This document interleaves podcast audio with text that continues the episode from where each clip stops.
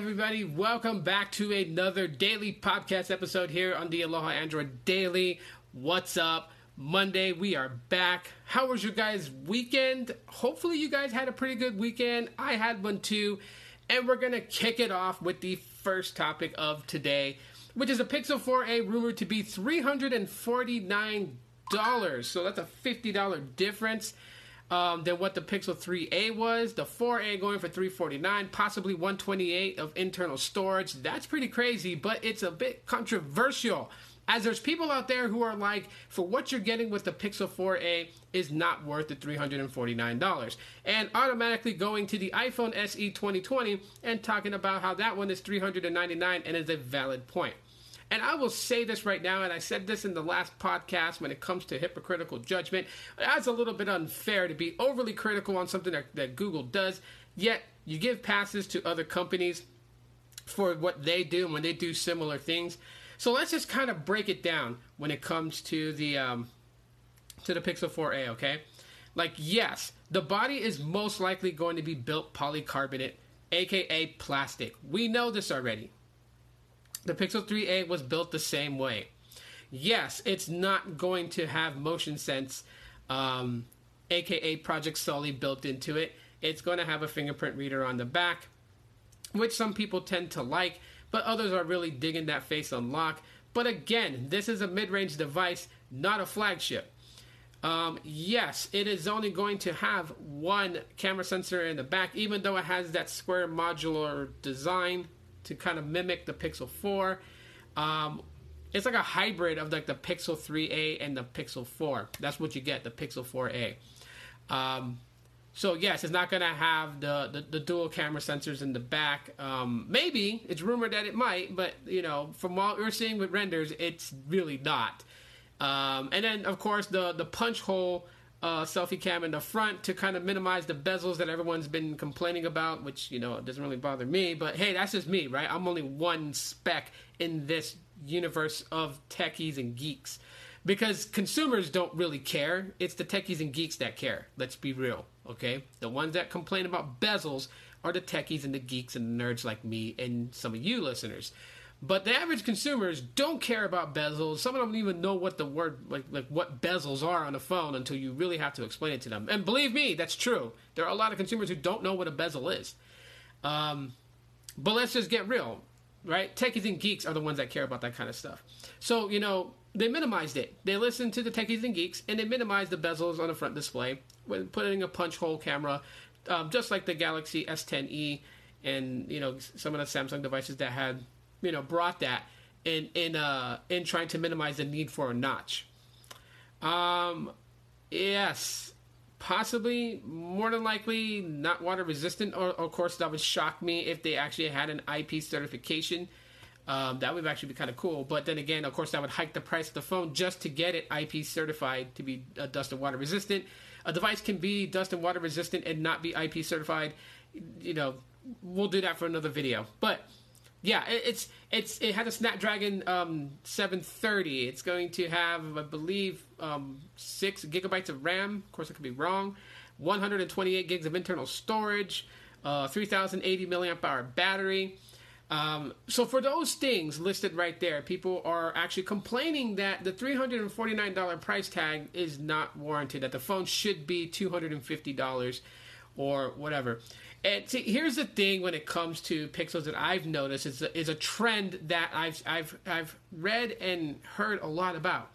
Everyone loves to complain about the price. Before they've used the phone, they like to complain about the price. And to me, I always feel like that you don't get a really good, solid perspective until you use the device. Again, people are worried that the Snapdragon 730 is not going to be the best. And that's understandable. However, you also have to understand how well the software is optimized with the hardware. If the software is optimized with the hardware almost perfectly, the phone is going to fly like butter because it's optimized for it. You can't just take hardware, slap software on it, and say, here you go, it's going to work, right? It needs to be optimized. Just like any electronic component that has software for it, it needs to be optimized. If it's not optimized for it, it's not going to function properly. And that's what normally happens with a lot of budget phones, mid-range phones that are built from like you know third-party manufacturers out, out there. You know, they tend to take hardware, they tend to take software, stick it together, put it in a box, and send it to you. And then they tell you it has all these things, and it really doesn't. And you're like, wow, this is a very crappy experience, and it's glitching out, and it's like, oh, it's not working right. And you're like, oh, okay, well, it's not really optimized. They didn't take the time to actually optimize it for the hardware, and that's why you have really buggy uh, experience. Um, and so, yes, with the Pixel 4a, it, that it needs to be used before we can critically judge it on its pricing, because if this phone is, you know, a repeat grand slam like the Pixel 3a was, and it costs fifty dollars less than what the Pixel 3a was released at. Okay, yeah, then the, the 349 price tag is not going to be so bad. Plus, too, when it comes to pricing on smartphones, I think everyone just pretty much goes bananas over it because you know on the very first day it's released, everyone wants to go chase that phone and get it because they want to be the first ones to have it. And really, that's a mentality that, that you shouldn't really have. At least I'm going to give that advice.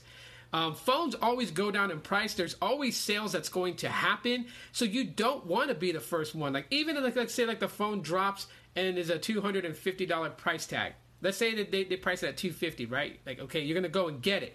But then a sale happens and the phone ends up being $199 you just bought the phone for 250 while other people who decided to wait are going to get it at a discounted price. So even if the phone drops at $349 if you just bide your time and be patient you're going to be able to get the phone at a cheaper price. So there's no reason to just only focus at the at the price of the phone and say oh it's going to be a bad phone. That does that's that's not how it works when judging a phone. You have to freaking use the thing. You have to use the phone in order to be able to give a intellectual um, feedback and your perspective on it can't just solely go on the price tag. And so we're kind of looking at possibly an unveiling on June 3rd as uh, Google will be talking about Android 11 in June. They're going to have, I guess, some sort of event. They're going to, you know, show Android 11 um, and all the goodness of Android 11, which will be a future uh, podcast episode. We'll talk about that. But um, with the Pixel 4a, will more likely be um, revealed then at that event, since we can't, since we missed Google I/O and we can't go to any like you know actual events um, as things are slowly starting to open up. I believe California is entering another three months of, of like a lockdown, so um, they're not able to you know go out. So it's probably going to be like an online event. So, anyways, guys, a quick word from our sponsors, and then back to the second half of the podcast before ending it out. So let's listen to that right now. And we are back from our quick message, and so let's kind of go into the second half of this, which is Google Stadia which I've been playing this weekend and been having a good time. As a matter of fact, I dropped a video on my YouTube channel and on Instagram TV, and yes, it was ghetto put together. My, my Chromebook just frustrates me sometimes. I was trying to use a screen grabbing software to be able to record some gameplay and some narration over it, and that kept crashing. And then I was like, okay, you know what? I'm just going to record the gameplay, you know, upload it into my editor, you know, record a quick video of myself and lay that over it, just kind of explaining the video. And even just doing, you know, a screen recording of just what's on my, my, my Chromebook playing, you know, the game Gylt without the webcam on, without the internal mic on, and just the system audio being recorded with the uh, gameplay, it crashed. Everything that I used crashed. And so I'm thinking I'm going to have to power wash my Chromebook, but I'm trying to back up a lot of things that I have that I may not be able to retrieve if I power wash my Chromebook. But anyways, so Google Stadia right now offering two months of the pro version um, if you sign up now, which you know I'll tell you a little bit about it here. But um, so I went ahead and did that. I got the two months free. Um, actually, I got it uh, a month ago, so this is my second month already. June eighth is when my actual subscription will kick in and I, you know, I can then tell people that if you've gotten any of the the games that were free by signing up with the pro version, if you lose those, if you go back to the free version of Stadia, I'll explain the difference between the two. The free version of Stadia basically allows you to uh, stream play the game in 1080p and nothing higher in that resolution. Um, also, any games that Google Stadia puts out that are going to do like a you know like a promo, and you're going to get this game for free for being you know a pro member uh, being a free member, you, you don't get it for free. You still have to pay for all the games that you want to play. Um, so no free games and 1080p streaming. Um, if you go for the pro version, which is $9.99 a month, you are able to stream up to 4K. Uh, you do get access to uh, any uh, promotional game that Google Stadia is putting out that they're going to give free for that month, and you're able to claim it, and it stays in your list of libraries of games that you can play. And then there's games that you can buy um, from the store itself and be able to play that. Now, if you don't know what Google Stadia is, let me answer it real quick. It's cloud-based gaming, so there's no consoles, there's no um, physical discs or cartridges that you have. Everything is through a cloud server. Um, it automatically loads the game when you either play on your Chromebook, on your tablet, or your Android smartphone, so you can play on on all three. Um, and uh, you know what? Like it's been a good experience, and I'll tell you that here in a little bit when I get into the experience of it. But one of the biggest things about Google Stadia is that you're so you're able to seamlessly transfer your gaming from one device to another. So like if you're at home playing on your Chromebook and then you got to go somewhere with your friend or whatever, you can instantly pause the game on your Chromebook, pick up your phone that has the Stadia app downloaded on it, launch Stadia, and then pick off from pick up from where you left off. Um, so you can seamlessly transfer your gaming from one device to another without having to you know reload and load up a save point. You just pause the game and go, and and it's it's, it's there waiting for you. So that's a very big thing. Now, the experience of playing on a cloud-based server has actually been pretty good. I'm well well surprised. Okay, so for my home internet service provider, I'm using um, Cox uh, Internet. Okay, that's what I have here in the U.S. And um, my current plan is supposed to be giving me high rate speeds. However, when I do speed tests, I'm averaging about I want to say between 200 to 300 megabits per second down, and the uplink is about 20 to 40 megabits per second, which is actually bad for home internet service. I mean, that's stuff that you would get with your mobile smartphone. And yet the gaming experience has been good. I haven't had any buffering, any any you know pauses, awkward freezes, any uh, frame skips, and any audio jitters. I haven't had none of that. The experience playing it has been solid. And I've been playing the game Gylt, which is kind of like a, a mashup of Silent Hill meets Stranger Things. So you know, it's it's a horror it's a horror jump scare type game, and I've been playing that, and I've been you know just totally looking at it like you know okay how well does it respond you know like I have a PS3 controller with a USB cable plugged into my Chromebook. I don't have the Stadia controller itself, so yes, you don't need to buy the Stadia controller. If you want to play it on your smart TV, you do need the Chromecast Ultra to be able to play it on there. Um, it does not work with the Nexus player. I tried seeing if I can get Stadia on there, and it won't work. I'm still gonna fiddle around with that, and if, and if it does, I'll make a YouTube video about how I did it. But um, yeah, so I have a PS3 controller, and I've been playing it on my Chromebook, and and I'm, I'm looking for like the latency. I'm looking for for the time it takes for the the game to respond to any of the movements that I make, any of the commands that I set on my controller, and it works just fine. It's it's it's seamless.